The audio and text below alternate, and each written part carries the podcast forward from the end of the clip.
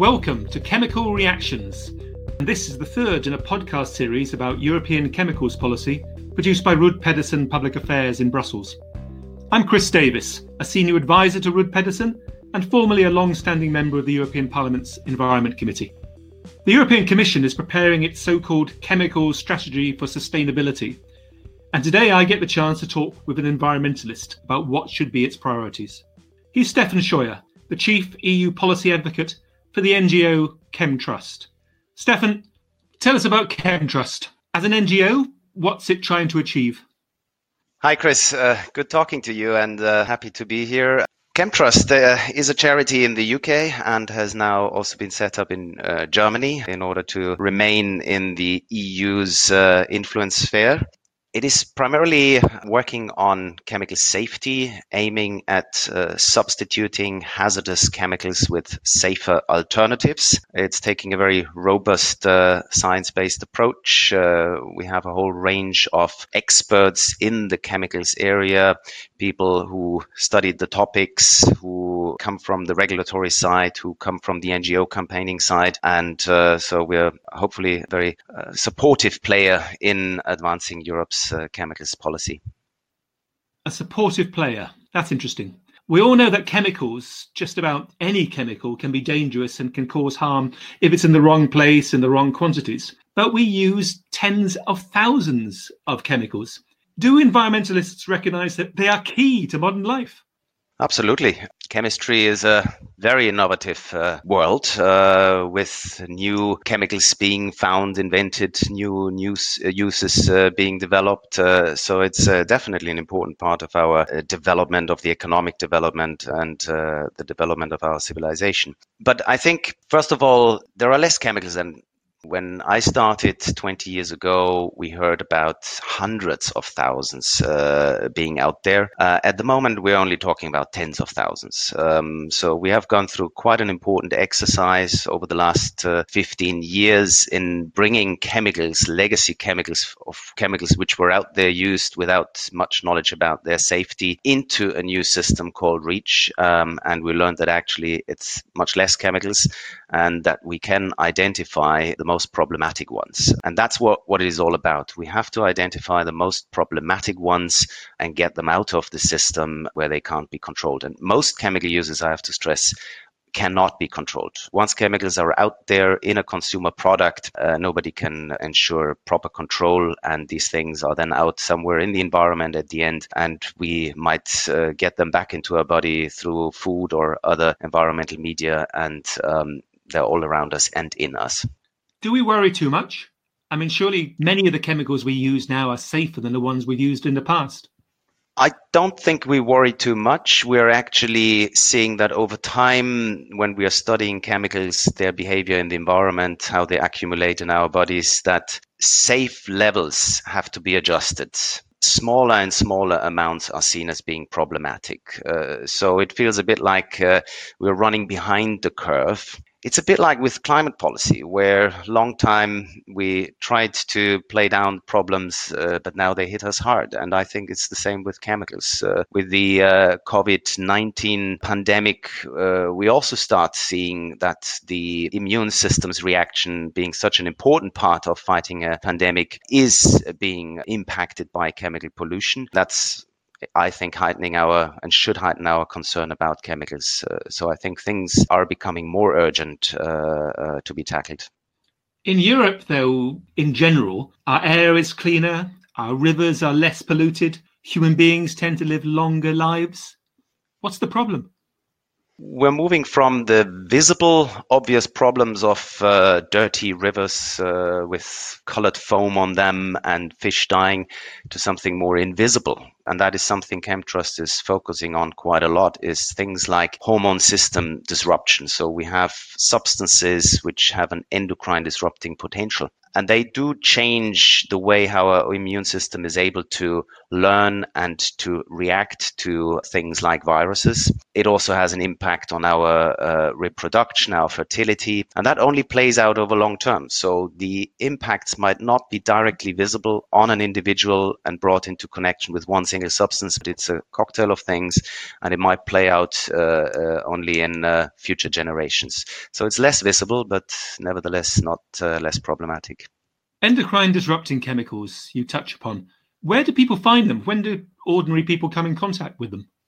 Well, for example, you go to a shop, uh, you pay, and you get the receipt. It's thermal paper um, and it's uh, used with a chemical called bisphenol A, which just recently has been banned and is now replaced by another chemical from the same family, bisphenol S. And both are uh, suspected endocrine disruptors, and they are proven to interfere uh, with uh, fertility with our system. And uh, so there we are. We touch them, uh, especially people working in supermarkets, for example. They will touch them quite a lot, and they will absorb them through the skin and have them in the body.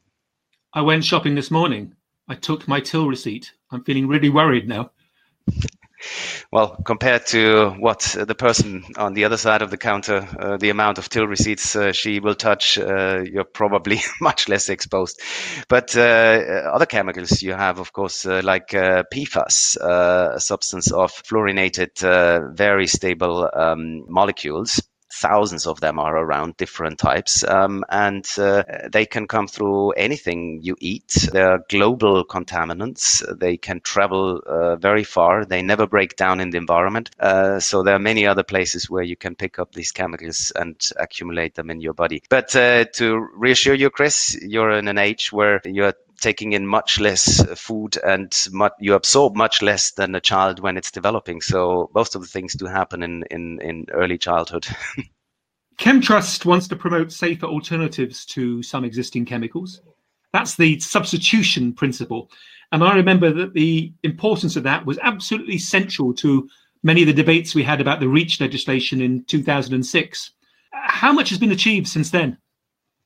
That's a, a good question because um, we have changed the system, as you said, quite a lot, not just by introducing that principle of substituting the most harmful chemicals with safer ones, but also we have put the burden on industry. So it is industry which, once a substance is identified uh, as being very harmful, has to apply for an authorization, has to provide the data and the proof for a use it deems still safe. Otherwise, the use is ending by a certain sunset date. So many things do happen now without necessarily public knowing about it. There will be chemical companies simply when they see a substance being identified as being very harmful, a substance of very high concern, it is called.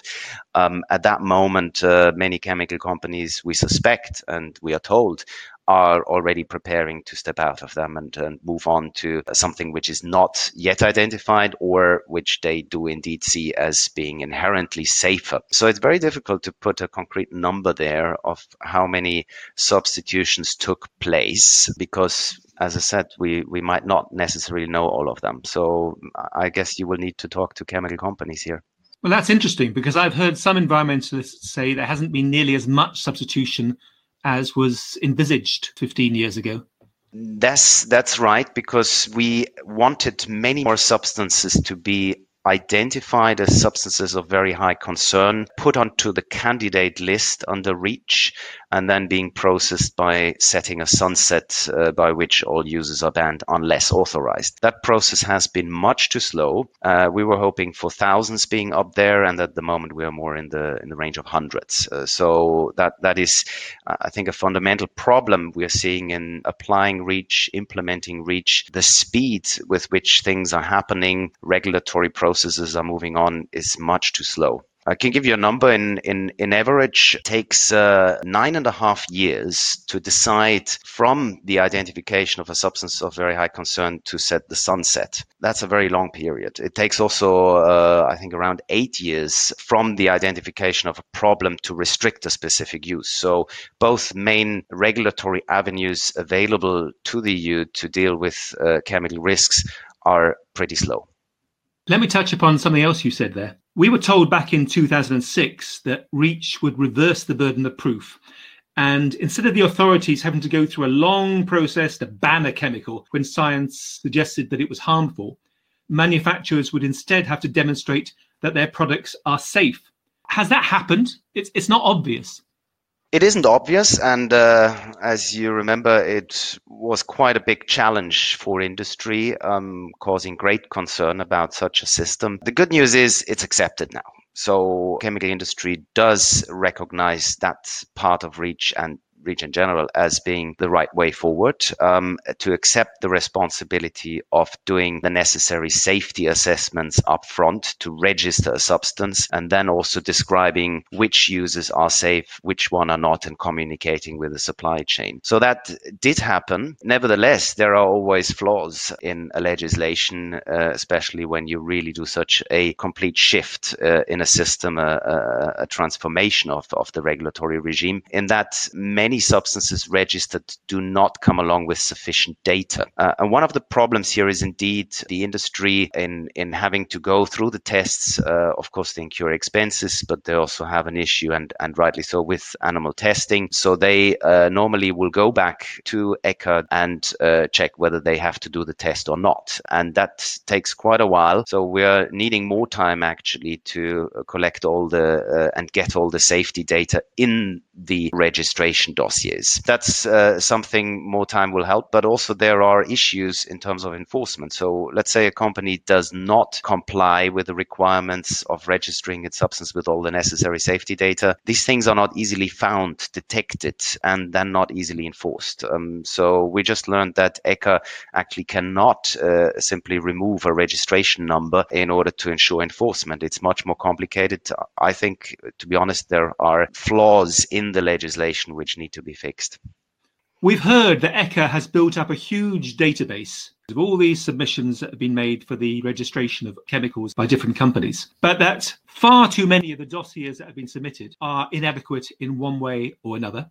And you're saying that ECHA, if it finds out that a dossier has been even fabricated, perhaps, or is certainly inadequate, has no effective sanctions to apply against the manufacturer.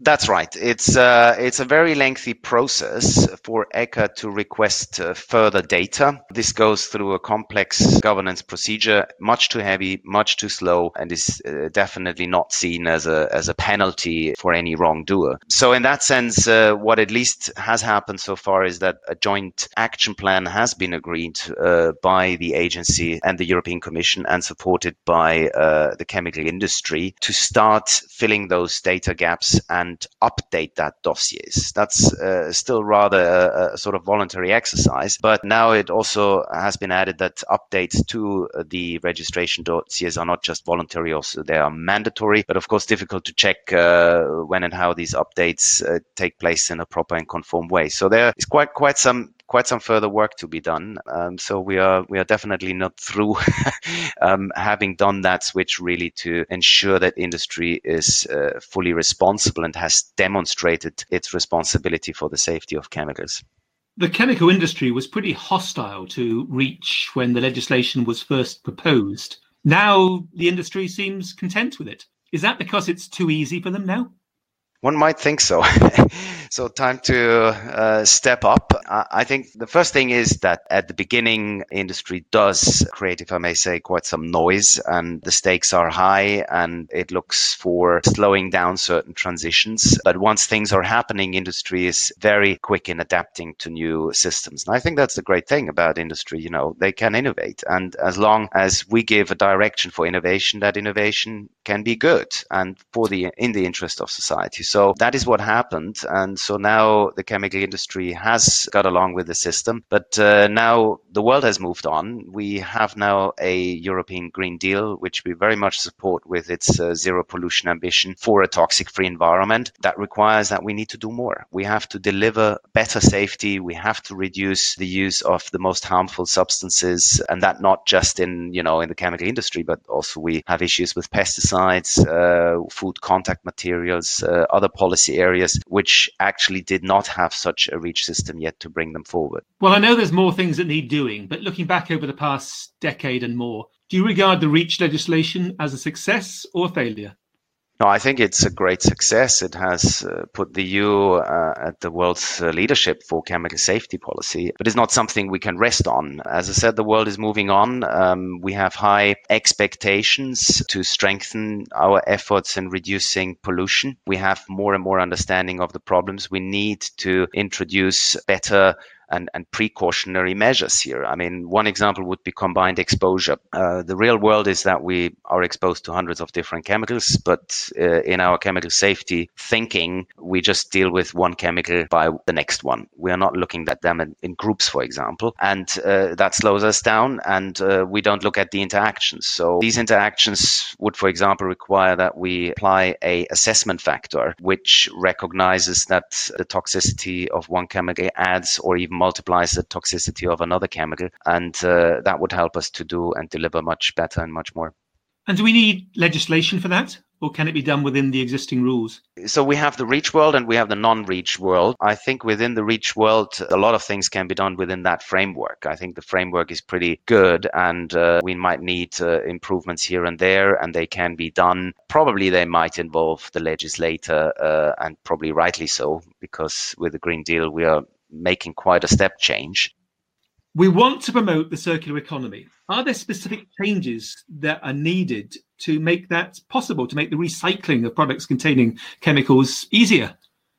Well, absolutely. I think the whole idea of REACH to substitute the most harmful substances with safe alternatives is exactly the right way of facilitating a circular economy. Because once we don't have these intrinsically problematic substances in the product, which becomes waste. And then that waste without that harmful substances is much easier to recycle. For the future, how do we promote the circular economy? How do we produce chemicals or ensure that the chemicals put into products that we wish to recycle facilitate the process? To be very clear, the policy makers and the legislation has to set up the framework so that the industry knows what to innovate to. So the pillars will be the chemicals you put into products, uh, which are out there then with consumers and inevitably end up as waste some sometime. Don't put inherently dangerous substances. Look for inherently safe substances, which even if when they release into the environment, they are either broken down or they, they are non-toxic, etc. So that's pillar one. And pillar two will be, and that's, you know, less my topic, but uh, will be be, of course, to use chemicals and molecules which are actually easy to recycle, which are not downgraded in the process of recycling so that we start actually not entering a circle, but like a spiral where at the end you still have waste and you will need to add new virgin products. And finally is, of course, moving to substances which are renewable feedstocks based on renewable feedstocks, given that uh, uh, we have to step out of uh, use of fossil fuels uh, better today than tomorrow. Stefan, you've been a member of the European Chemicals Agency Management Board, I think, for, for some years now as a as an NGO representative. That must make you something of an insider. Tell me, who does the Chemicals Agency work for? What's this ethos? Does it support the chemical industry or does it support the consumer? I think you have seen the agency over the last 10 years. Uh, it was uh, a 10 years of building up and managing a major challenge, which is to run an operation able to handle not just tens of thousands of substances, but even more registrations, millions of industry help requests, scientific committee meetings, etc. So I think it, the first thing is quite a lot of the thinking in the agency was dedicated to just make it work, that it is a stable functioning operation. I think they have achieved that. Of course, they go along with, uh, you know, there's the bigger political framework in terms of what politicians, what the EU with its strategies and major policies, what signals it sends. And uh, I think that is very well reflected in ECHA in the sense it's, it's not running its own show personally. And that actually is before my time. I was in the management board for, as an outside observer at the time. I, I thought it, uh, ECHA is too much busy with trying to help industry to get it through the finishing line in a way. Because if the REACH implementation fails, it would have been, of course, uh, bad for the legislation and its future, but also bad for the agency. It would have been a huge problem. But maybe it did so too much with a focus of just getting it through without looking enough at the quality and in particular the data. So indeed, I think there were some errors be done, but they're not done in isolation. This is done very in close cooperation with the Commission. We should never forget the Commission has a very important role in uh, supporting the agency through all the decision it has to take. It is not ECHA setting the level of fees, how much chemical companies have to pay to register substance. At the end, it's uh, the Commission who sets the fees. And that fee level was much too low. So it was maybe too nice to industry and not sufficient uh, to deliver. Whom to blame now? Well, I'm a political person at the end. Uh, for me, this is the European Commission, that's the political body. And the role of ECHA there is, is rather that of an advisory one. You've been listening to me, that's Chris Davies, as I've talked with Stefan Scheuer, Chief EU Policy Advocate for CHEM Trust. Thank you, Stefan. In the next of our series of chemical reactions podcasts, produced by Rud Pedersen Public Affairs in Brussels, I'll be giving a voice to France Capon, Secretary General of the European Precious Metals Federation. You thought the jewels you buy in the shops were not chemicals? Think again. You can hear it on the Rud Pedersen website or on the LinkedIn and Twitter pages. Thanks for listening.